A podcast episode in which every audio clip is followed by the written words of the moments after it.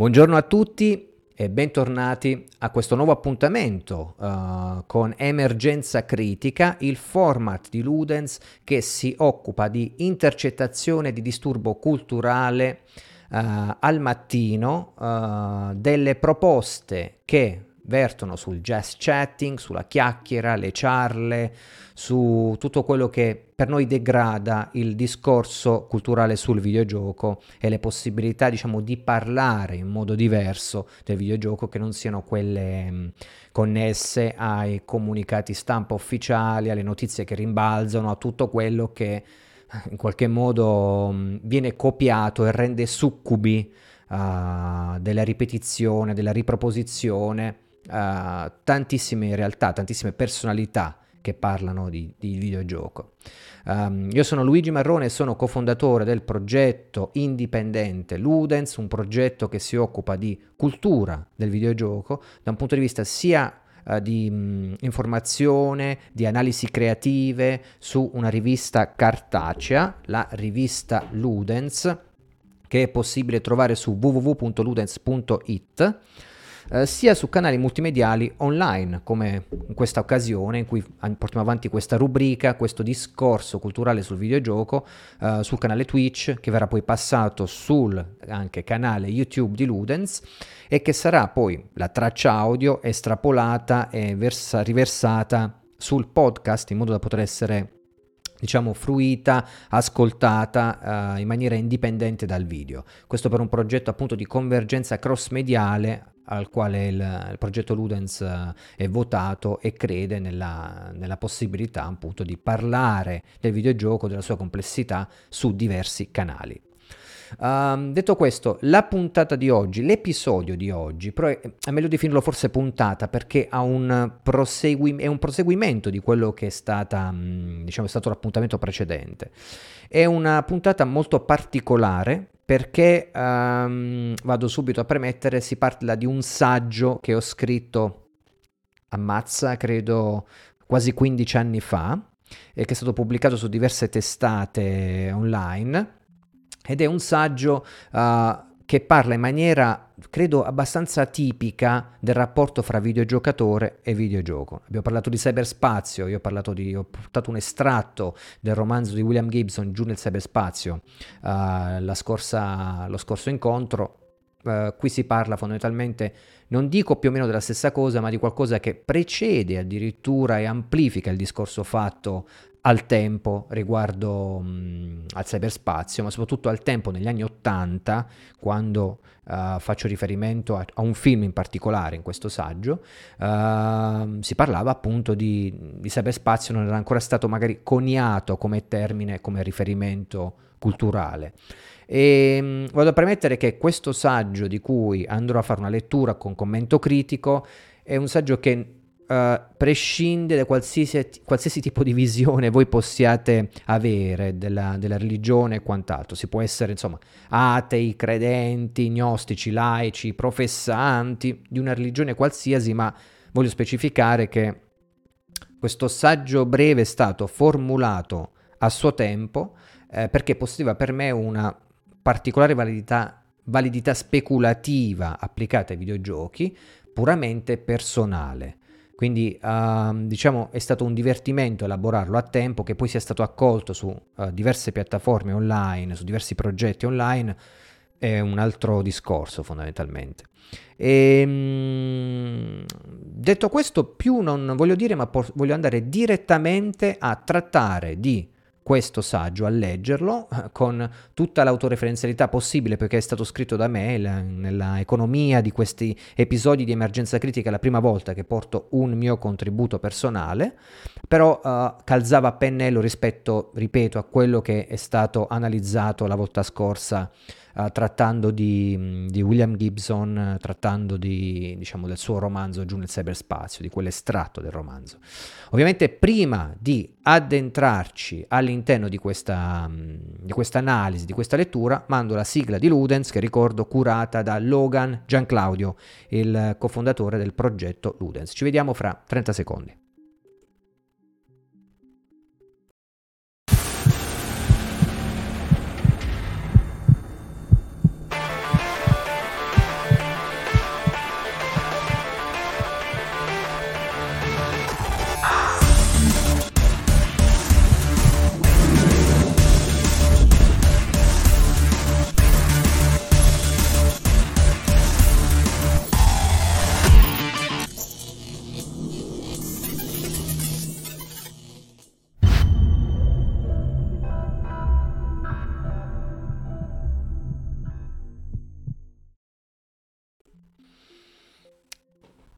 Eccoci qui, bentornati alla, alla nostra puntata di Emergenza Critica. Siamo in modalità lettura e andiamo direttamente ad analizzare, a leggere, analizzare questo, diciamo, questo mio saggio breve. Eh, ovviamente la chat è aperta, qualsiasi cosa mh, vogliate scrivere, volete intervenire, sull'aprire diciamo una digressione in merito. Uh, a me fa piacere il fatto di avervi intercettato qui oggi, uh, anziché diciamo lasciarvi altrove a trattare di, uh, del rapporto fra videogiocatori e videogiochi in modo molto particolare. Dunque, il saggio uh, si chiama Brainstorm, per una mistica del videogiocare. Uh, l'ho pubblicato originalmente nel il primo novembre del duemilasei sul mio blog personale. Questo è il... Um, Il, il link, come sempre ripeto, quando saranno esportate queste, queste quando, quando saranno esportati questi interventi sul canale YouTube di Ludens, in descrizione ci saranno tutti questi link che compaiono sul, sul file uh, Word. In questo caso è stato pubblicato su videoludica punto com, il canale Cinema Tecnoludico, um, il canale aperto da Matteo Bittanti, il diciamo filosofo, il, l'artista curatore, nonché il um, diciamo colui che dirige il master di primo livello in game design alla I U M di Milano. Uh, lo ha pubblicato il due novembre duemilasei su videoludica punto com. Se adesso si va sul link, però nonostante ci fosse un link, non, c- non esiste più questo saggio, uh, perché è stato rinnovato il canale. È stato pubblicato sul canale retrogaminghistory punto com Uh, il ventisette febbraio duemilaotto, quindi sono, diciamo, mi è stato chiesto e ospita- mi è stata chiesta come ospitata, diciamo, questo, questo racconto, questo, scusate, saggio all'interno del canale Retro Gaming History, e sta lì. Credo che sia stato pubblicato anche su qualche altro canale, però non ricordo adesso esattamente, non sono stato a, cer- a cercare in rete. Um, dunque, questo Brainstorm Generazione elettronica è un film, quindi il saggio parte dall'analisi di questo film. Film che io ho riportato uh, è di Douglas Trumbull, è, um, è un film del millenovecentottantuno in America, la produzione risale a quegli anni. Qua abbiamo dei dati riguardo il film, sulle musiche di James Horner, la scenografia di John Shore, il montaggio, è un film americano, la produzione, la distribuzione, la durata e quant'altro. Fra le cose, diciamo, da ricordare per l'economia del saggio è il cast che mh, presenta Christopher Walken come dottor Michael Brace, Natalie Wood che è Karen Brace, la moglie del dottor Brace, Louise Fletcher che è la dottoressa Lillian Reynolds. Questa in particolare sono i tre personaggi principali mh, che io vado a nominare anche all'interno del saggio. Dunque, come inizio? Io comincio a scrivere: Brainstorm è un film importante. Esteticamente e strutturalmente non un bel film forse, ma è un film importante. Dedicato alla scomparsa dell'attrice Natalie Wood, uh, Gioventù bruciata del cinquantacinque, Sentieri selvaggi del cinquantasei, West Side Story. Ho messo un po' di film interessanti della Wood perché è morta durante le riprese del film, non mentre si stava girando, ma durante il periodo in cui si girava il film, e quindi la produzione ha risentito anche di questa mh, perdita e, e ha dedicato il film a lei, a questa attrice famosa. Uh, il film Brainstorm del millenovecentottantuno di Douglas Trumbull ha una portata visionaria e una particolare importanza filosofica che a tutt'oggi risultano ineguagliate. Da un punto strettamente stilistico, il film manovra diversi elementi cari all'immaginario cyberpunk: grafica poligonale segnata da suggestioni su- cyberspaziali, condizionamento cerebrale, sesso virtuale, SimSteam, hacking e tanto di governo e servizi segreti a intridersi in meccanismi sociali non del tutto pacifici, regalando in tal modo allo spettatore del millenovecentottantuno suggestioni totalmente o quasi inedite, molto diverse da quelle descritte dalla fantascienza tradizionale. Parliamo del millenovecentottantuno, parliamo di un film che presentava addirittura già il SimSteam, cioè quello che poi è stato canonizzato con Gibson, con Euromant, Uh, la possibilità praticamente di vivere nel sensorio di uh, altre persone che sono in collegamento tramite una tecnologia, la SimSteam, uh, con la, l- persone che lo possono percepire, possono percepire il sensorio di un altro, quindi i mo- le sensazioni tattili, il corpo, tutto quanto, tutto visto in prima persona. Immaginatevi un gioco in prima persona in cui uh, si può esperire addirittura quello che il personaggio, in questo caso il SimSteam, è una persona reale, sta vivendo uh, lontano da chi percepisce, quindi anche in un'altra nazione, in un altro spazio, uh, da un punto di vista molto profondo. Quindi ripeto, odori, sensazioni, tutto quello che è legato a, a questo rapporto diretto che va oltre la telepatia. Parliamo proprio di un'aderenza epidermica totale. E mh, cosa succede? Succede che nel, in questo film, e poi anche nel romanzo di William Gibson, Neuromante, il SimSteam mi sembra che sia mh, qualcosa che è possibile tramite un accessorio portatile. Ci si porta dietro tipo un Walkman, sembra quasi, qualcosa al tempo tipo Sony, uh, e si poteva essere collegati altre persone che avevano tipo una fascia con dei dermatrodi uh, attaccata alla, alla fronte, che registrava gli impulsi cerebrali e li mandava uh, in maniera amplificata, in maniera tecnologicamente avanzata, a chi era connesso, in quel caso in tempo reale online. Si poteva anche re- registrare delle videocassette o altri supporti, in modo che la fruizione fosse, diciamo, non in tempo reale ma indifferita, uh, con tutto quello che poi il mercato può immaginare, che insomma può speculare sopra all'interno di queste vendite di, uh, di cassette fatte di esperienze vissute da altri. Ed è una, una visione abbastanza interessante, perché in questo film, diciamo, non dico che la analizza, ma la, la, la rende presente, è lì, c'è. Ora, cosa succede? Sarà forse l'accostarsi e rapportarsi a Brainstorm era alquanto eh, che l'accostarsi e rapportarsi a Brainstorm era alquanto difficile nel millenovecentottantuno per la mancanza di categorie e strumenti cognitivi atti a penetrare il tessuto fertile del suo immaginario, eppure non stupisce affatto che la pellicola all'epoca sia stata accolta tiepidamente, nonché poco compresa. È un film che non ha sbancato al botteghino, questo Brainstorm, nonostante sia foriero, diciamo, di, di cose molto molto interessanti, nella, presenta tantissime cose secondo me avanguardistiche. Se i primi venti minuti di film, continua a scrivere, sono ricchi di personalità, di pathos e di fascino elettro, elettroansiogeno, montaggio e appeal visionario perdono palesemente colpi col passare del tempo, rallentando di molto l'attenzione dello spettatore. Sul teleschermo, inoltre, gli effetti speciali realizzati dal regista per una pellicola di settanta millimetri per il grande schermo sono in gran parte vanificati.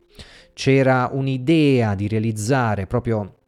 proiettare, un po' come la realtà virtuale, due film che simulassero uh, la disposizione degli occhi, e quindi una pellicola da settanta millimetri che potesse dare questa idea di wide, uh, di visione am- amplificata e quant'altro, durante uh, gli effetti uh, che si subiva guardando uh, il, uh, il film stesso, um, vengono vanificati quando li si guarda su uno schermo normale. Quindi diciamo che se i cinema Uh, non erano attrezzati per questo tipo di visione uh, e quindi perdevano l'effetto che si voleva ottenere, figuriamoci a casa con un televisore diciamo in quattro terzi, in tubo catodico, che poteva essere uh, la tecnologia e la tecnologia degli anni ottanta. Quindi c'erano questi forti limiti legati a questo film, limiti tecnologici.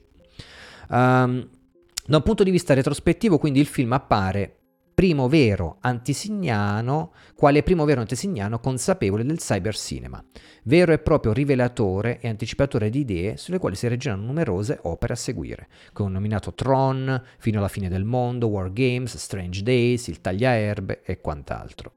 E qui vado a spiegare un po' come funziona questo film, cosa, cosa, perché è così importante, ecco. Allora, qui abbiamo la foto, ho messo un'immagine di Christopher Walken, dell'attore che indossa questo casco eh, ipertecnologico, e vado a spiegare cosa fa questo casco, come funziona. In Brainstorm alcuni ricercatori realizzano un casco ipertecnologico che permette di immergere sensorialmente un individuo nei dati psicofisici percepiti in tempo reale o registrati in precedenza da un altro soggetto, munito di casco a sua volta, uomo o animale che sia: tatto, sapore, vista, odore, udito, impulsi nervosi, sensazioni. La mente del soggetto ricevente tramuta il playback di dati registrati dalla coscienza di un altro in dati propri, creando un vero e proprio circuito di feedback simulativo con immersività cento per cento, ben oltre qualsiasi manifestazione telepatica. Quindi qua spiego fondamentalmente come funziona questo casco. È un casco che è un feedback, crea praticamente un circuito di feedback, non fa altro, non è che uh, si può interagire fondamentalmente con quello che si riceve, con quello che è stato registrato uh, tramite questo casco da parte di altre persone. Si può semplicemente passivamente uh, vivere il vissuto di un altro nella maniera più epidermica possibile. Questo è quanto.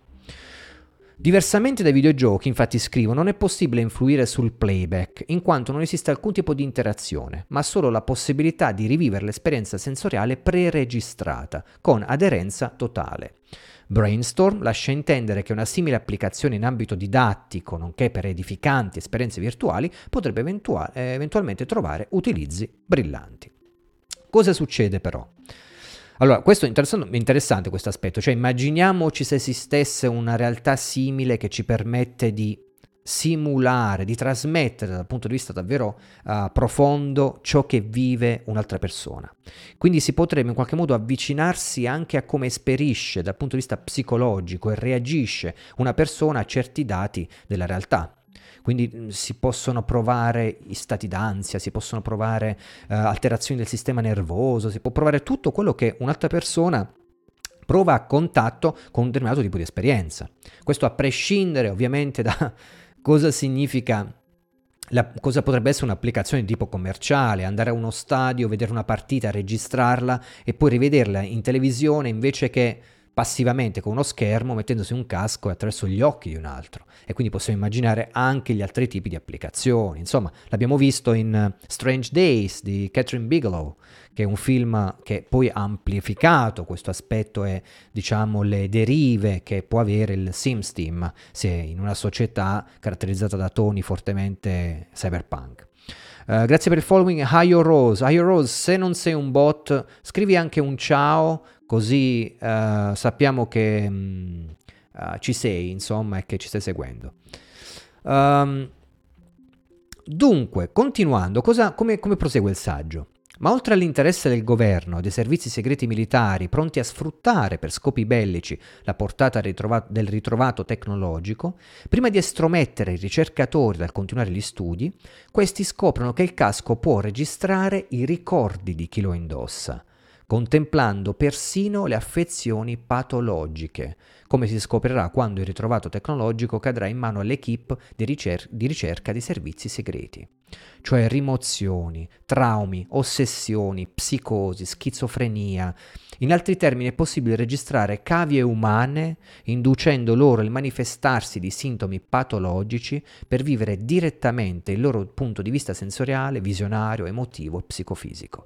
Quindi ovviamente anche per il plot narrativo che ha la storia intervengono i servizi segreti, il governo, ehm, l'apparato, diciamo, di difesa americano e quant'altro, perché vuole interessarsi di questa tecnologia, vuole farla propria e, in, e riprodurla in, in uh, scala, fondamentalmente in, uh, in grandi quantità, perché uh, può essere utilizzata per, a diversi fini, soprattutto uh, bellici, soprattutto militari. Ovviamente questo vuol dire anche, con l'intervento del governo, più fondi per il progetto, uh, più fondi, diciamo, per lo sviluppo. Quindi chi sta al capo de- a capo del progetto di questa azienda che ha cominciato questa ricerca uh, si vede anche, come suol dirsi, um, uh, incoraggiato a uh, dare il via libera all'influenza che può avere il governo, perché vuol dire più soldi, vuol dire più finanziamenti, più possibilità di sviluppo e velocità. Uh, ciao Roberto, ciao Robimaru, grazie per essere arrivato. Cosa succede nel film? Qui abbiamo eh, i due protagonisti, uh, Christopher Walken, dottor Brace, e Lillian Reynolds, che è l'altra protagonista del, del film, l'altra ricercatrice. Uh, prima del consolidarsi, io scrivo nel saggio, del dispotismo, dispotismo governativo, Lillian Reynolds, cioè Louise Fletcher, l'attrice questa qui, scienziata chiave del progetto, accanita, accanita fumatrice, donna dalla facile irascibilità, è vittima di un attacco di cuore nel suo laboratorio, mentre sta lavorando sola di notte all'ottimizzazione del progetto.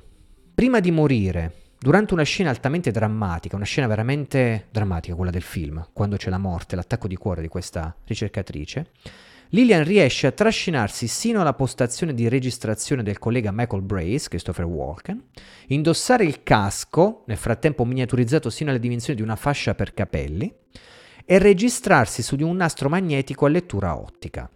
Era quella che si credeva ovviamente la tecnologia del tempo, un nastro magnetico, non si pensava ancora, diciamo, ai supporti digitali, D V D, financo agli hard disk, queste...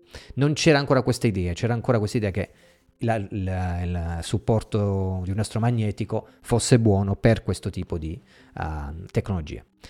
Il nastro cosa fa quindi? Registra quindi la sua agonia e la sua morte sino a fine pellicola, quindi lei si la, muore fondamentalmente, muore con questa, con questa fascia di registrazione, questo, questa tecnologia, fino a quando la pellicola tra l'altro poi eh, fi, si esaurisce. La visione di questo nastro, vero e proprio testamento spirituale della ricercatrice, dapprima suscita nel collega Michael attimi drammatici, spendendolo in ospedale, perché lui lo indossa poi questo casco il, il giorno dopo quando eh, insomma scopre che la ricercatrice è morta, in quanto gli ripropone psicofisicamente l'insufficienza cardiaca e l'agonia degli ultimi momenti della vita della scienziata. Ricordiamo che il casco fa provare tutto quello che prova chi registra, chi lo indossa. Quindi se c'è un attacco di cuore può anche causare un attacco di cuore, può causare diciamo un blocco delle funzioni uh, metaboliche, organiche e quant'altro, quindi è pericoloso in questo senso. Ma cosa succede? Che successivamente, apportando dovute modifiche all'hardware del sistema e inibendo gli impulsi sensoriali deleteri, lasciando solo quelli visivi e uditivi, il nastro testamento permette al dottor Brace, um, Christopher Walken, di viaggiare e assistere al passato e ai ricordi della donna, sbrogliando la matassa di rapporti nodosi del film e valorizzando retrospettivamente la ricercatrice quale figura chiave dell'intera ricerca, con tutte le relative opposizioni umane da lei incontrate per attuarla. Cioè qui abbiamo una... diciamo una retrospettiva di questa donna che nel film è riuscita a capire quanto ha dovuto combattere per questa ricerca, cosa ha passato nei suoi ricordi, nelle memorie, per eh, diciamo imporsi all'interno di quell'azienda, di quel centro di ricerca e ottenere certi risultati. Quindi anche un modo diciamo per approfondire il personaggio tramite i ricordi. Cosa succede però? Che ben più importante è il miracolo memorizzato dal progetto Brainstorm. Il nastro ha difatti registrato un vero e proprio viaggio astrale post-mortem della coscienza della donna, comprensivo del distacco dello spirito dal suo corpo e della trasmigrazione spirituale di espiazione che dall'inferno conduce alla visione del paradiso. Il dottor Brace, eh, estromesso dal progetto e interrotto bruscamente all'inizio dell'esperienza sensoriale mistica, farà di tutto per recuperare e visionare completamente il nastro. Cioè il dottor Brace lo inizia a vedere questa cosa qui, poi viene bloccato dai servizi segreti, succedono delle cose, però lui vuole continuare a vedere, vuole vedere che cavolo accade all'anima quando si stacca, dal, esce fuori dal corpo, cosa è accaduto alla coscienza della dottoressa Brace, che praticamente è stata la dottoressa Reynolds, che è stata registrata questa coscienza, quindi c'è, lui vuole, vuole entrare all'interno di, della, uh, di quella dimensione, in questo caso spirituale, trascesa, che è stata registrata grazie a quella tecnologia. Negli ultimi minuti di film, lo scienziato vivrà il viaggio dello spirito della dottoressa Reynolds sospeso in un'estasi sensoriale psicomistica, uscendone spiritualmente definitivamente illuminato. Cioè cosa succede? Qui è riportata una foto, lui vede fondamentalmente le anime che, le anime dei trapassati, si presume, vanno verso una luce, vanno verso un uno, che è un infinito cosmico, una divinità, e fondamentalmente lui riesce a... a capire che uh, la tecnologia che è stata creata è un mezzo di, uh, uh, se vogliamo, di visione, di raggiungimento anche del divino, ma soprattutto che esiste la vita dopo la morte, sbroglia dei nodi filosofici, esistenziali, fondanti, se vogliamo, grazie alla tecnologia. Ora, um, Cosa, come, cosa scrivo io? Brainstorm, pur annoverando elementi cari all'universo cyberpunk, è un film che viaggia oltre in genere, perché la tecnologia, in primis perché la tecnologia diviene espediente e non ideologia. La funzionalità del casco realizzato dai ricercatori si trasforma infine in un miracoloso supporto tecnomistico per la visione ultima, ben lungi dal rappresentare una seducente, poetica, pessimista ed esistenzialista. Cosa voglio dire con questo? Che fondamentalmente il cyberpunk è sempre stato, come si può dire, assaltato da quest'idea del pessimismo, uh, dove c'è una visione triste comunque della realtà, do- l'inquinamento, uh, i rapporti umani che vengono mh, sfilacciati e mediati tramite tecnologia, potenziamenti e quant'altro. Non c'è un, sul cyberpunk una vera dis- discussione sul discorso della religione, sulla vita dopo la morte, su quelle che sono ambiti che potrebbero trascendere la fissazione e l'ossessione per quello che facciamo col corpo, essendo potenziati, o quello che facciamo, se vogliamo, quando ci interfacciamo alla matrice, eh, voliamo nel cyberspazio attraverso delle console dedicate e quant'altro. Cioè, sono trattate queste cose, ma sono sempre sullo sfondo. Quello che è bello di Brainstorm, invece, è che non si adagia su questi aspetti estetici o quant'altro, anzi, gli aspetti estetici sono anche, se vogliamo, suggeriti, non va a fondo, eppure riesce a dire qualcosa che è fondamentale, riesce a sbrogliare dei nodi filosofici, ripeto, fondanti, esistenziali, ontologici, importantissimi. Parliamo del millenovecentottantuno. Io scrivo, se il, cyberspa- il cyberpunk, letterario o cinematografico che sia, ipotizza in genere società dove il pessimismo filosofico esistenziale viene solitamente a riflettersi nella convivenza con androidi, i quali, similmente agli uomini, non hanno alcuna certezza delle proprie origini e del loro futuro, in Brainstorm questa tensione viene definitivamente risolta. Dio esiste, Dio c'è. Lo spirito può disincarnarsi dal corpo per trascendere la materia.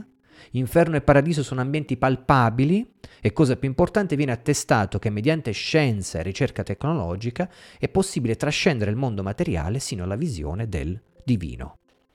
Ora, ovviamente inferno, paradiso, come vengono chiamati, come vengono visualizzati, sono comunque delle visualizzazioni che sono presenti un po' tutte le culture che riguardano le religioni, no? Insomma, anche quella buddista, no? Quando c'è la trasmigrazione del corpo, oppure mh, eh, se leggiamo, che ne so, il libro tibetano dei morti, quindi in Tibet anche c'è questa concezione del, uh, di quello che accade dopo la morte. A parte adesso di come la si voglia inquadrare, è interessante il fatto che Brainstorm vada a trattare di questi aspetti, li rende visivi, li rende, eh, come si vuol dire, mh, se vogliamo, reali, eh, attraverso la, la, la, la tecnologia, attraverso quest'uso che fa del mh, contestualizzato di questo casco. Ora, parliamo adesso di videogiochi. Perché questa premessa per parlare di videogiochi? Io ho scritto Brainstorm è per altri aspetti un film filosoficamente importante da un punto di vista strettamente videoludico.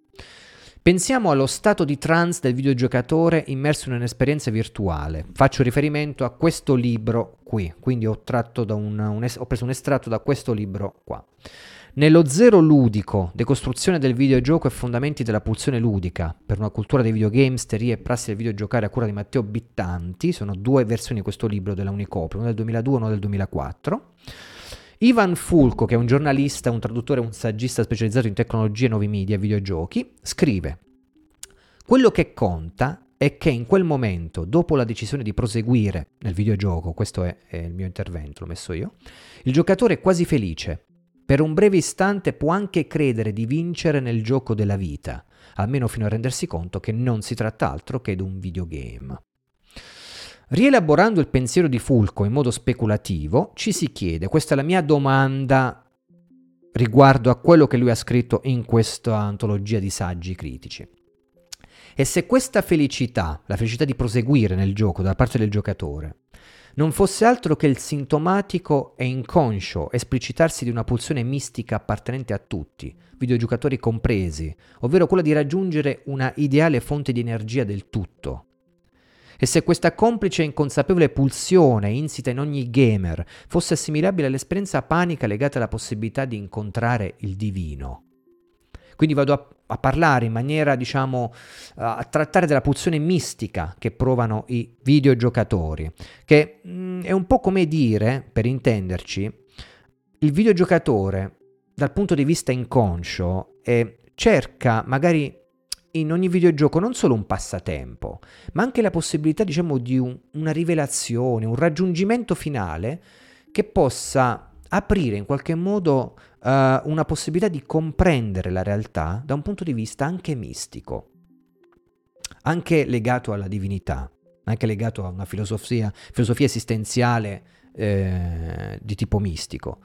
Come lo motivo questo? Io ripeto, questo è un saggio speculativo, io mi sono divertito a scriverlo, eh, non ha nessuna pretesa oggettiva. Ho, ho scritto: non è difficile pensare che gli universi virtuali dei videogiochi sappiano blandire e ammaliare il videogiocatore, ingenerando l'idea di rimandare ad un mondo altro, dal carattere trascendente. La fascinazione per le produzioni videoludiche, che contemplano temi vertenti su al di là, religione, divinità, ingenerano un interesse filosofico speculativo per l'esistenza post mortem, nonché presumono videogiocatori che spesso affrontano tali esperienze con una predisposizione e un'apertura per le quali viene inconsciamente postulata la possibilità dell'esistenza del divino e per cui è possibile raggiungere una possibile risoluzione del sé o dell'esistere in generale. Penso, che ne so, a tanti videogiochi che, ma anche da un Silent Hill, che ti apre a certe speculazioni anche filosofiche, no? Penso alla serie Project Zero, uh, Fatal Frame, all'inizio degli anni duemila, che mi piacerebbe portare su Ludens, sulla, sul canale secondario Ludens at Play, che tratta fondamentalmente di fantasmi, di, di vita dopo la morte, di, di insomma aspetti speculativi che pongono il videogiocatore in una determinata predisposizione filosofica. Ecco, io voglio uh, in qualche modo, uh, come suol dirsi, specificarla questa cosa qui. Um, non voglio dire che non, non voglio dire fondamentalmente che uh, il gioco può risolvere dal punto di vista filosofico dei nodi che la filosofia indaga da sempre, però sicuramente può aprire a certi ambiti speculativi che culturalmente il videogiocatore può uh, a cui il videogiocatore può risultare interessato. La vita dopo la morte, ok, ma anche pens- pensiamo ai fenomeni di, uh, diciamo, di, di morte, uh, le near-death experience, cioè i fenomeni, diciamo, che uh, le esperienze premorte, o i viaggi astrali, o tutto quello che riguarda in qualche modo e che è presente, trattato nel videogioco, cose che a prescindere dal videogioco si, uh, sono, sono dei temi discussi, speculati, analizzati anche dal punto di vista scientifico. Quindi diciamo che il videogioco si fa in qualche modo eh, anche mezzo, canale per trasportare culturalmente e intellettualmente il videogiocatore a trattare certi ambiti. Io ho vissuto, ehm, che ne so, incontri speculativi molto democratici, civili, aperti, con videogiocatori che trattavano magari delle analisi di un Silent Hill, di un Forbidden Siren, sempre gioco esclusivo di Sony PlayStation due al tempo, o che ne so, ci sono tante di possibilità speculative, lo stesso Project Zero che ho nominato prima, uh, con una, um, un portato saggistico, un portato di conoscenza, di digressione, di approfondimento, che uh, predisponevano mentalmente, intellettualmente alla, all'eventualità di trattare del divino, a inglobarlo nell'esercizio anche del gioco semplice, puramente um, ludico, uh, come tematica culturale. Quindi è interessante il videogiocatore che si pone in questa condizione da un punto di vista ludico e filosofico.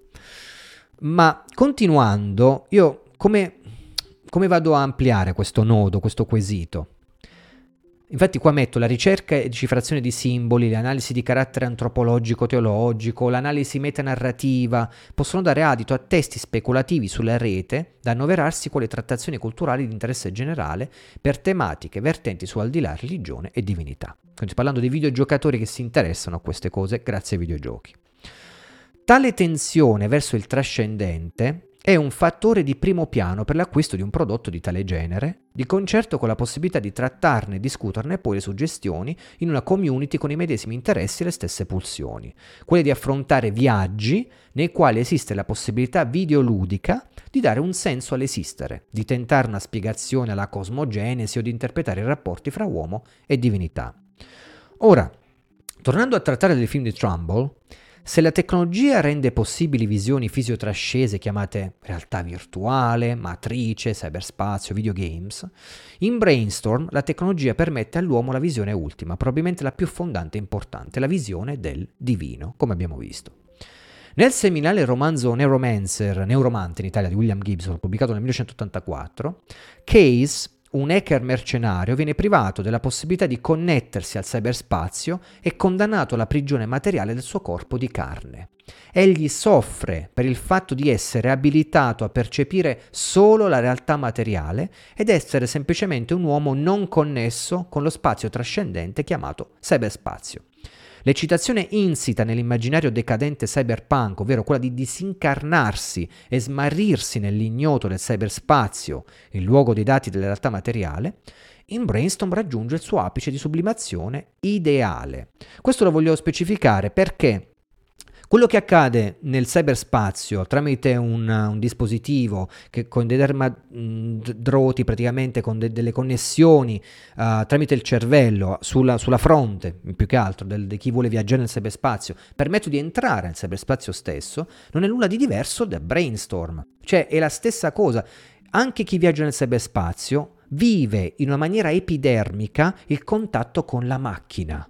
Lo vive in una maniera quasi disturbante, perché la macchina è artificiale, non è un essere umano. L'abbiamo visto nell'estratto che ho letto nell'episodio scorso di Emergenza Critica, dove ho letto l'estratto di Giù nel cyberspazio. C'è proprio una, ripeto, ripeto, connessione capillare con la macchina nel cyberspazio, a cui però molti cowboy del cyberspazio non vogliono rinunciare. Preferiscono che il loro corpo sia abbandonato eh, in una soffitta impolverata, con la pioggia che cade, non ne frega nulla, però fammi vivere il cyberspazio, farmi perdere in questa dimensione. Ora, io scrivo, non è mistero infatti che ogni realtà virtuale sia una rappresentazione elettronica di un ambiente fisicamente trasceso, ma ben più filosoficamente stimolante è ammettere che l'attrazione, l'eccitazione, la curiosità nell'abitare un altrove digitale attraverso il videogioco nasconde la fascinazione inconscia data dalla possibilità di incontrare e restare illuminati da qualcosa che sia la spiegazione ultima dell'esistenza. Io qui fondamentalmente cosa ho fatto? Ho ampliato, se vogliamo, il, il discorso, cioè cosa voglio dire? Uh, voglio dire, uh, sì, Mario scrive videogioco connesso quindi al trascendente, allo spirituale, al divino, all'esistenza, esatto, di quello, stiamo trattando proprio di questo, Mario, sì. E io però cosa voglio dire? Io ho amplificato questo aspetto, cioè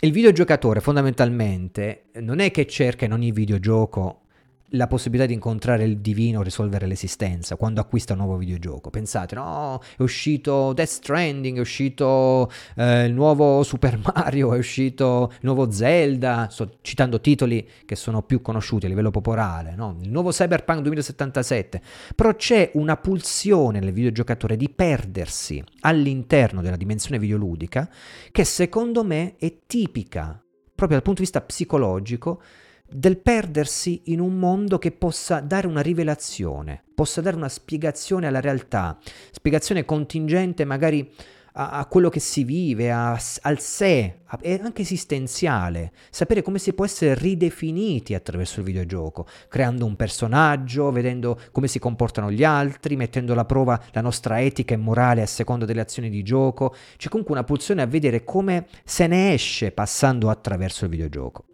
Quindi questo rapporto che si instaura, ovviamente amplificato al massimo, io scrivo, è quello di voler incontrare lo scopo ultimo dell'esistenza, cioè voglio giocare per capire se ho delle risposte giocando. Michael Brace, il Christopher Walken, nel film fa questo, cioè vuole capire come se fosse in un videogioco, vivendo attraverso quello che, in questo caso in maniera interpassiva, un'altra persona ha vissuto, qualcosa legato all'esistenza di tutti. L'esistenza dell'uomo, qualcosa di fondante. eh, Mario scrive, è molto interessante il tuo discorso, lo ritroviamo in film come Matrix ma anche nel recentissimo Bliss su Prime Video. Oltre alla fiction ti dà quella sensazione di mondo celato a cui l'uomo ha sempre pensato. Penso che questo elemento abbia anche determinato il successo di titoli come Journey. Sì, Hai eh, ragione Mario, tra l'altro ho visto Bliss, eh, sarebbe interessante farci un discorso ad hoc. Eh, il successo di titoli come Journey ci sono all'interno, cioè non, è bisogno, non abbiamo bisogno di grandi titoli, anche un titolo indipendente, nel senso non di grandissima produzione, ha questa possibilità di, di mh, come si può dire, mondo celato, a, in cui perdersi, in cui scoprire, in cui disvelarsi. Tra l'altro Journey lo fa anche in maniera precisa, metaforica, fa proprio questo viaggio verso un divino, verso una trascendenza, quindi è proprio una rappresentazione uh, completa, sì, di trascendenza, esatto, esatto Mario, eh, hai, hai preso benissimo una... se, fosse, se ci fosse stato Journey al tempo in cui ho scritto il saggio lo avrei sicuramente incluso, perché è una rappresentazione calzante, perfetta di questo viaggio trascendente. Um, volendo continuare, cosa scrivo io? S- parlando sempre di videogiochi, immergersi nei videogames vuol dire sempre immergersi in realtà disincarnate, universi elettronici di carne assenti. L'eccitazione e la voglia di videogiocare trasformano la partita ad un nuovo videogame in un viaggio carico di mistica tensione verso un ignoto videoludico. L'ho definito così, tra virgolette, l'eccitazione di cominciare un nuovo videogioco, un ignoto videoludico. La, questa eccitazione la definisco con un carattere mistico addirittura. L'accanimento del dottor Brace in Brainstorm, il suo bisogno spasmodico di terminare la visione del nastro che lo condurrà alla rivelazione finale, richiama una pulsione inconscia presente in qualsiasi videogiocatore. Viaggiare per giungere alla fine del gioco, al disvelamento del suo finale, alla scaturigine dell'ignoto dello spazio virtuale. In Michael Brace l'eccitazione di esperire la realtà virtuale dentro un nuovo software videoludico, tipica del videogiocatore, si tramuta nell'eccitazione di esperire la realtà spirituale dentro una coscienza umana. Scrivendo viceversa vuol dire che il processo è il medesimo. L'eccitazione del videogiocatore che acquista un nuovo software e non vede l'ora di smarrirvisi dentro al più presto, così come la trance videoludica che abbiamo visto sull'estratto um, di Ivan Fulco, o l'annullamento della realtà ordinaria durante il finale di un buon videogame, sono stati assimilabili allo giungere della verità ultima di quel particolare universo videoludico. L'eccitazione mistica del dottor Brace è generata dalla medesima cosa, giungere alla fine di un viaggio all'interno di un universo trascendente, cioè lo spirito in viaggio verso l'aldilà della dottoressa Reynolds, ma con una portata filosofica innegabilmente più spaventosa e fondante. In entrambi i casi l'eccitazione voyeuristica, cioè l'eccitazione di vedere, di voler vedere, rema a favore di un viaggio di sublimazione illuminante. In entrambi i casi perché il videogiocatore vuole vedere, videogiocare, giocare con l'immagine video, noi vogliamo vedere cosa accade. Se lo facciamo in maniera attiva o interpassiva guardando qualcun altro giocare, comunque è un'eccitazione tipo voyeuristico, vedere cosa accade, essere presenti. E questo rema a favore di un viaggio di sublimazione illuminante. Si è sublimati quando si vede che cavolo c'è dopo la morte. Immagino che è qualcosa che va a sciogliere certi nodi fondanti nell'essere umano. E io continuo. La smania di video vedere di Michael Brace non è altro che eccitazione per un viaggio nella mente e nello spirito umano in luogo di uno spazio creato da un software videoludico. Smania per la quale scienza e tecnologia si fanno medium per la risoluzione del significato ultimo dell'esistenza, punto nodale dei problemi filosofici. Uh, leggo Mario che dice, eh, mi viene da pensare che questa sia una pulsione primordiale dei gamer old school rispetto a quanto dici. Abbiamo sempre avuto voglia di vedere il prossimo livello fin dalla sala giochi, ma Fortnite non ha a che fare con questo, forse anche un aspetto generazionale. Può essere un viaggio in fondo videogioco nella mente da- dell'autore, lo sentiamo in Kojima, fortissimo. Uh, magari adesso continuerei a scrivermi qualcosa, ma sono assolutamente d'accordo, anzi ti dirò di più.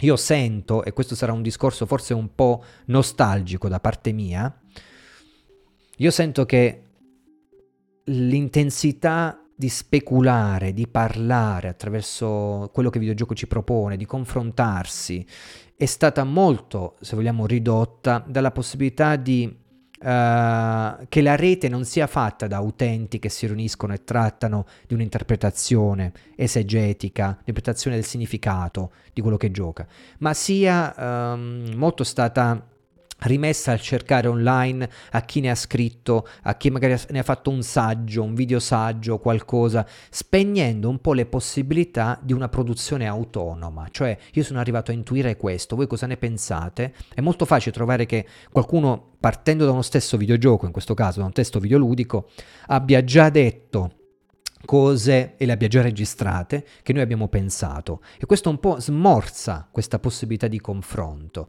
Quindi l'old school a cui tu ti riferisci come sezione temporale ovviamente non aveva questa, questo internet come strumento di confronto e analisi, e aveva questa anche pulsione molto più forte di vedere, vediamo cosa c'è nel livello successivo, uh, poi interpretiamo col tempo quando il gioco è evoluto.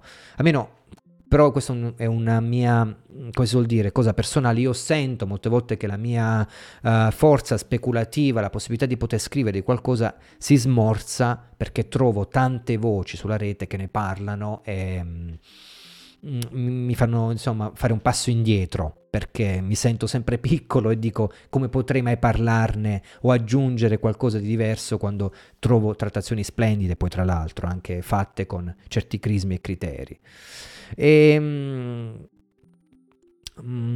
Mario scrivi, mi scrivi: è vero, ora puoi sapere immediatamente se vuoi, se vuoi cosa contiene un gioco. Uh, cambiano i tempi e anche i comportamenti. Uh, Donato scrive: credo quella pulsione sia uno degli elementi che ci spinge a scegliere certe esperienze videoludiche, quindi chi non ce l'ha o non l'ha ancora sviluppata non sente l'esigenza di certe esperienze. Eh sì, Donato, penso che tu abbia ragione, eh, e dipende dalla sensibilità poi del giocatore anche. Molti non giocherebbero mai titoli che altri invece non vedono l'ora di giocare, proprio per una questione di, um, di ciò che implica giocare a certi videogiochi alla base, ciò che va a titillare, ciò che va a stimolare per poi l'acquisto e per il confronto con un determinato tipo di videogioco. Uh, molti non si smetterebbero mai di giocare cose che io magari trovo interessanti per aspetti filosofici anche, quindi ci sta, insomma, che ci sia una, diciamo, una selezione alla base. E, continuando, siamo quasi alla fine dell'articolo. Uh, Per una filosofia del videogiocare, infine, così ho chiamato l'ultimo paragrafo, l'attrazione, l'entusiasmo, l'aspettativa per l'altrove permesso dagli spazi, degli spazi videoludici è con tutta probabilità specchio dell'inconscia tensione umana verso un possibile latente al di là. Il videogiocatore si immerge cioè nei, cyber, nei cyberspazi per sostanziare altre vite, altre possibilità fantastiche. Egli tenta di disincarnarsi dal proprio corpo per vivere in altri schemi sensoriali, altri punti prospettici, percezioni e facoltà virtuali di altre entità digitali. In altri termini, il videogiocatore si immerge nei cyberspazi videoludici per trasmigrare la propria anima in ambienti che trascendono i dati della realtà sensoriale fisica ordinaria verso un possibile latente videoludico al di là. Ovviamente questo è una mia visione molto amplificata, cioè ho caricato un po' anche la mano, anche a livello concettuale quando l'ho scritta, nel senso davo per scontato che queste pulsioni dei videogiocatori eh, necessariamente richiamassero delle pulsioni inconsce eh, tese verso l'aldilà, verso scoprire eh, quello che c'è nella, nella vita dopo la morte e quant'altro. Quindi diciamo che ho sentito fortemente, parlo di quindici anni fa, questo tipo di eh, pulsione. Poi ovviamente posso aver... Eh, posso trasformare, aver trasformato col tempo questo tipo di, di, di intendimento, però il concetto è quello fondamentalmente. Volevo portare il film uh, per analogia a muoversi su un certo tipo di, di stesso binario pulsionale uh, riguardo ai videogiocatori, per intenderci. Uh, Scrive, eh, continua Donato, credo sia anche il motivo per cui paradossalmente se un gioco in uscita mi interessa non voglio assolutamente sapere nulla prima di averlo tra le mani. E eh, capisco perfettamente la, la sensazione, Donato.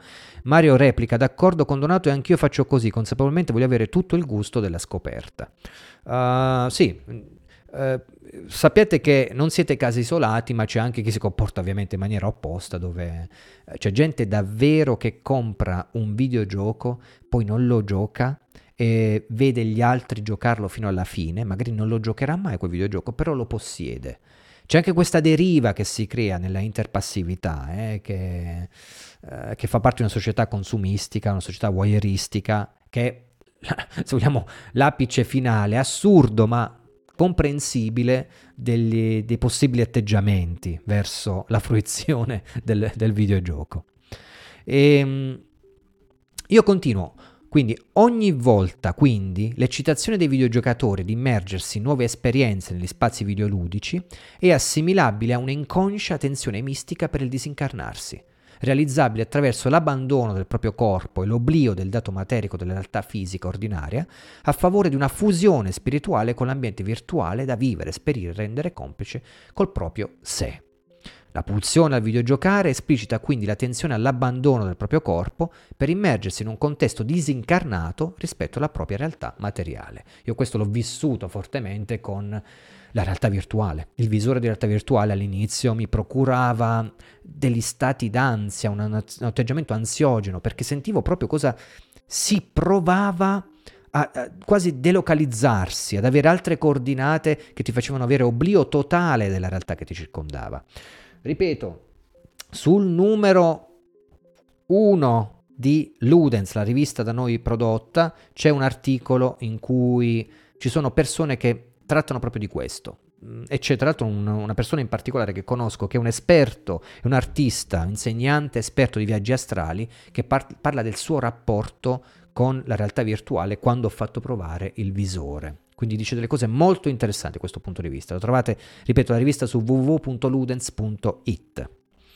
Um, scrive Mario, uh, sarebbe interessante parlare prossim- prossimamente di queste derive. Certo, il tuo corpo non esiste più, anche se la V R devo dire che è particolare, non sei più nella realtà vera ma il tuo corpo lo avverti di più.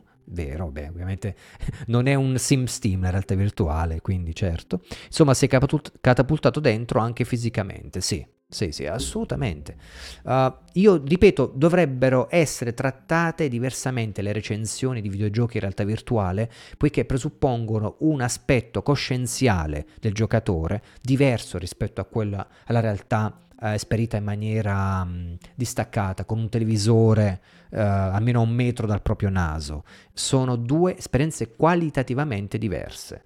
Di questo, scusate se faccio autopromozione, ma ne parlo nel, nel numero zero di Ludens, oltre il videogioco, il sottotitolo, in cui faccio proprio un, diciamo, in un articolo chiamato... Uh, Vediamo un attimo, Virtuality Roads, strade virtuali, eh, le analisi di videogiochi V R, una doverosa premessa culturale. Tratto proprio di come ci si può porre negli aspetti di analisi quando si analizzano esperienze in realtà virtuale. Um, assolutamente sì, lo stesso tipo di gioco flatto V R valutato diversamente. Sì Mario, ho eh, letto il tuo commento, assolutamente. Um, A questo punto cosa faccio? Concludo con delle domande, perché ci si, si conclude sempre con delle domande quando non ci sono delle risposte certe.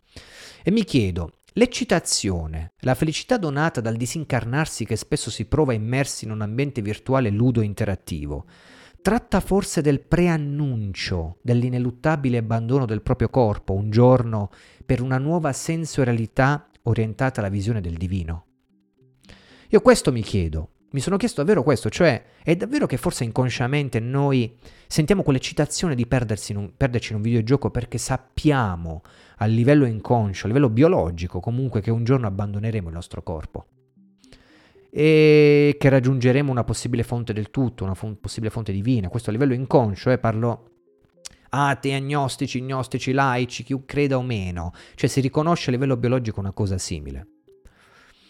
Ehm... Uh, Il videogiocare felice, continuo, ricco di pathos, emotivo, pieno di sensazioni, comportando il potenziale dislocamento del proprio essere verso un, alt- un altrove videoludico, è quindi assimilabile a una tensione mistica, per la quale la felicità è sinonimo di compenetrazione e confusione col divino. In altre parole, avatar e divinità che diventano davvero un'unica cosa.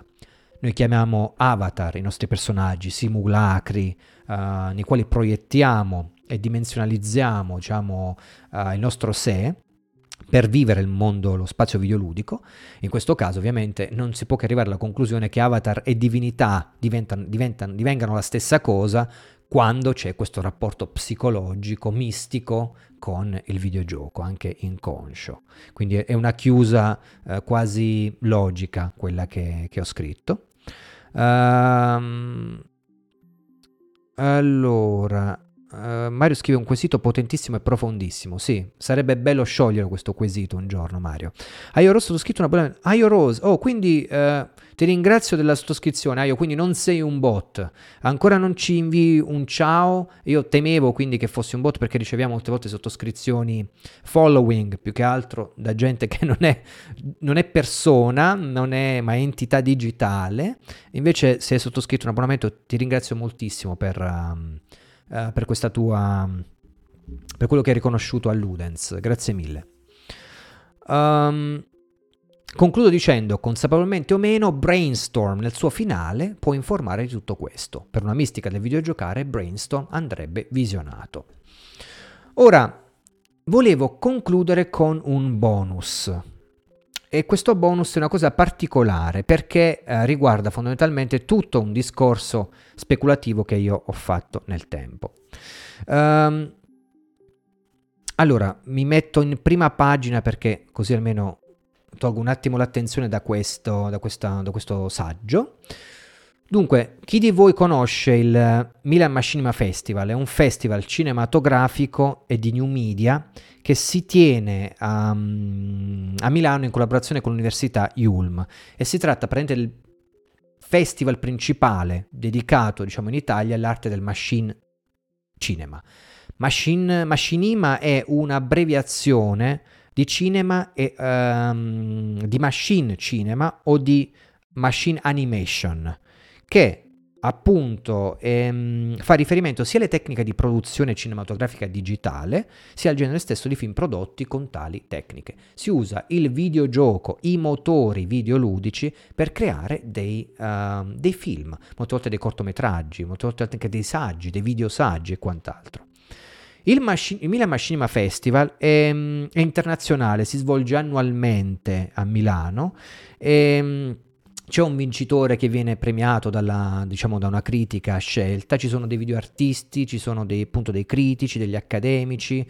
E, è stato creato da Matteo Bittanti, torna Matteo Bittanti, quanto è splendido il suo uh, percorso culturale, no? Uno dei primi a portare il Game Studies in Italia con i suoi libri, le sue raccolte, traduzioni, antologie, fino a diventare, diciamo, un, um, un pioniere, se vogliamo, di questo tipo di festival, che tra l'altro non ha una copertura Um, importante qua in Italia, anzi molti siti di critica specializzata, uh, parlo di quelli più importanti in Italia, Every Eye, Spazio Games, I G N Italia, Eurogamer, uh, quant'altro, non coprono assolutamente le produzioni che avvengono all'interno del, di questo Machinima Festival, che sono produzioni di videogiocatori per, la, per, per in particolare.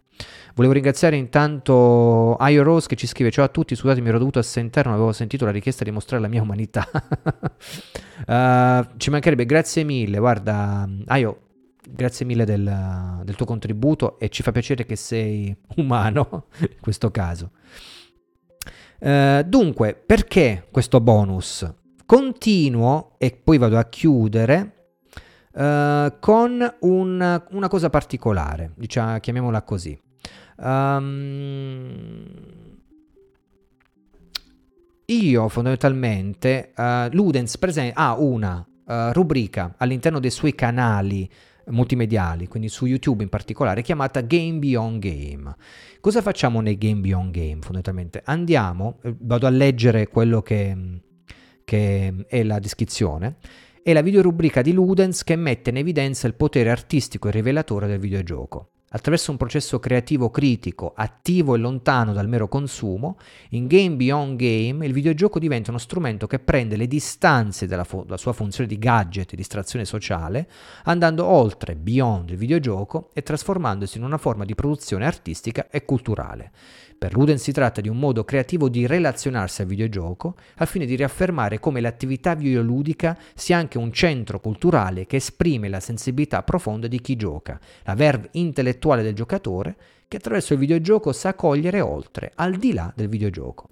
Nei video che compongono la serie Game Beyond Game il giocatore diventa un performer, un autore, un regista, un artista, in definitiva un gamer dell'oltre videogioco.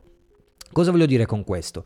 Io ho, ho aperto questa sezione nella playlist, in una playlist dedicata di uh, Ludens, dove ehm, accolgo, uh, in questo caso li ho prodotti soltanto io, ma mi piacerebbe accogliere anche gli altri se, del progetto Ludens, accolgo eh, dei, dei game video art, cioè delle...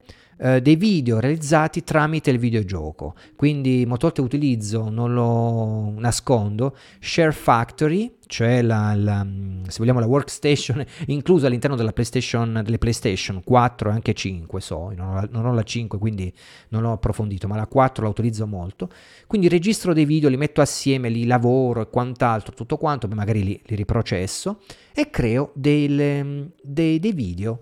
Uno di questi video, cioè chiamato Avatar Ascension, che ho creato nel duemiladiciotto, è stato selezionato dalla giuria internazionale del Milan Machinima Festival nel duemiladiciannove.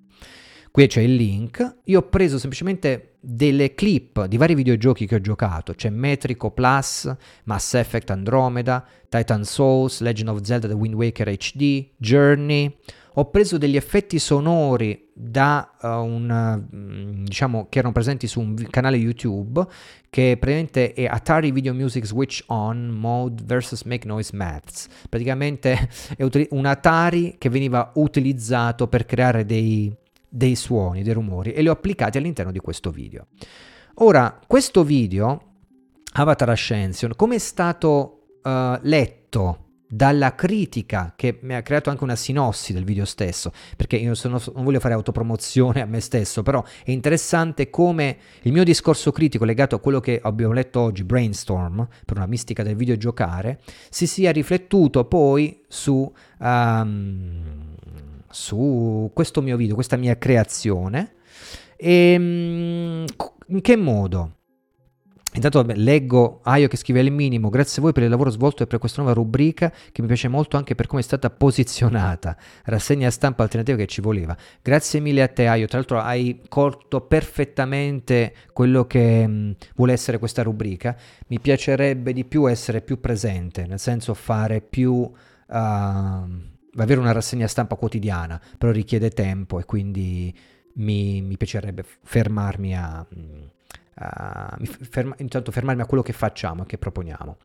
uh, Roberto Luigi, puoi mettere il link poi nel canale Telegram? Certo che posso metterlo, lo trovi Roberto comunque sul canale YouTube di Ludens, alla playlist chiamata Game Beyond Game c'è anche questo video, ma tra l'altro lo farò vedere anche qui adesso, lo manderò. Prima però vi leggo uh, cosa hanno scritto uh, di me, anche se è scritto un po' piccolino, vedo. Uh, hanno scritto di me um, la giuria, fondamentalmente chi si è occupato dell'analisi critica. Hanno scritto: Avatar Ascension mette in scena il sogno impossibile dei giocatori, l'impossibilità di superare la dimensione materiale per arridere al paradiso digitale, l'aldilà virtuale. I giocatori si illudono di poter trascendere la loro fisicità e raggiungere il livello successivo insieme ai loro avatar al termine di una lunga avventura.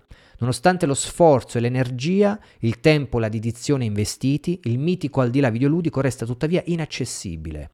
Come Sisifo, il giocatore è condannato a ripetere la sfida all'infinito. Questo paradosso informa la pratica videoludica in quanto tale. Dopotutto, cos'è un videogioco se non un sistema che seduce il giocatore, spingendolo compulsivamente a tentare e ritentare?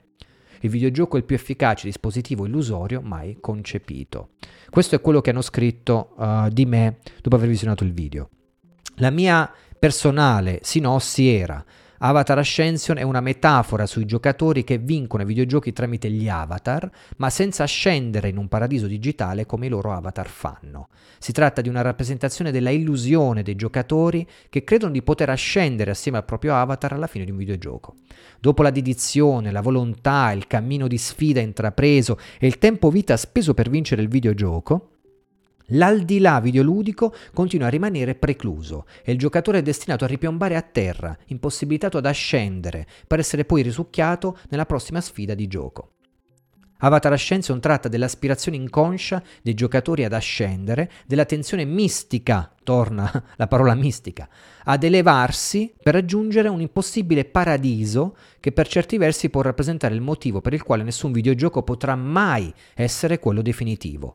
quanto invece un sistema che ogni volta conduce il giocatore verso una coazione a ripetersi, verso un divenire sempre più cyborg automatizzato, pronto alla corsa verso la prossima esperienza, risucchiato dalle, prossime, dalle promesse presenti negli orizzonti del prossimo videogioco. Ehm, questo è quello che ho scritto io riguardo alla Tarsense, come l'ho pensato concettualmente.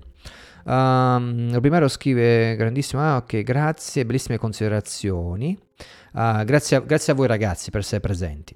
Uh, registro questo adesso per uh, chi ascolterà questo on, uh, online, uh, scusate, su podcast, soltanto audio, quando metteremo la traccia audio sul nostro podcast. Uh, dunque, non si può vedere, non potrete vedere questo video voi che uh, avete ascolterete soltanto tramite audio, e quindi mh, adesso io mando la sigla per chiudere il tutto, e alla fine della sigla ci sarà questo video, in modo che non debba io includerlo, l'audio di questo video, all'interno della traccia audio, perché è inutile, se non si può vedere, sol- si può soltanto sentire, comprendere il portato di questo uh, di questa mia creazione. Uh, Questo per dire, giusto due parole, io volevo rappresentare lo sforzo che fa appunto il videogiocatore per raggiungere, provare, riprovare, arrivare a un al di là, però poi ripiombare a terra perché non è in grado di uh, raggiungere questo al di là videoludico, gli rimane pre- precluso. E quindi l'avatar ascende, gli avatar dei videogiochi riescono ad arrivare a questo al di là. C'è questa rappresentazione proprio presente all'interno del mio machinima, del mio game video, ma il videogiocatore rimane e piomba a terra eh, dopo averci provato, fondamentalmente.